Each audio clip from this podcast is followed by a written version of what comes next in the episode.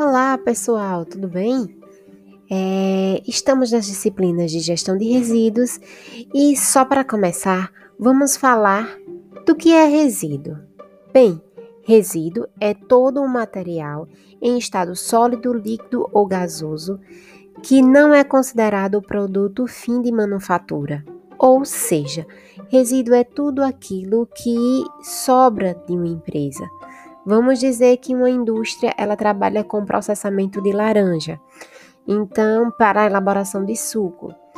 Suco é o produto fim dela, mas tudo aquilo que não é o produto fim, como cascas, sementes, são considerados resíduos.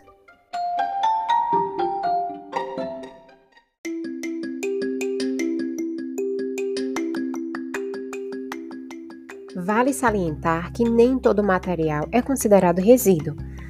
Os materiais hospitalares, por exemplo, eles não podem ser reciclados. Eles são considerados dessa forma como rejeito.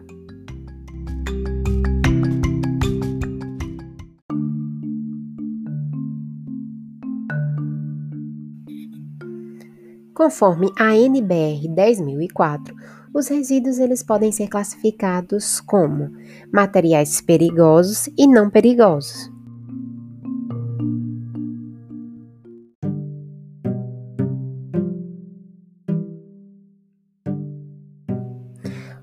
Os resíduos considerados perigosos são aqueles que possuem algum grau de inflamabilidade, que têm alguma patogenicidade, que eles apresentam um caráter de corrosão e que causam, de uma certa forma, algum tipo de perigo.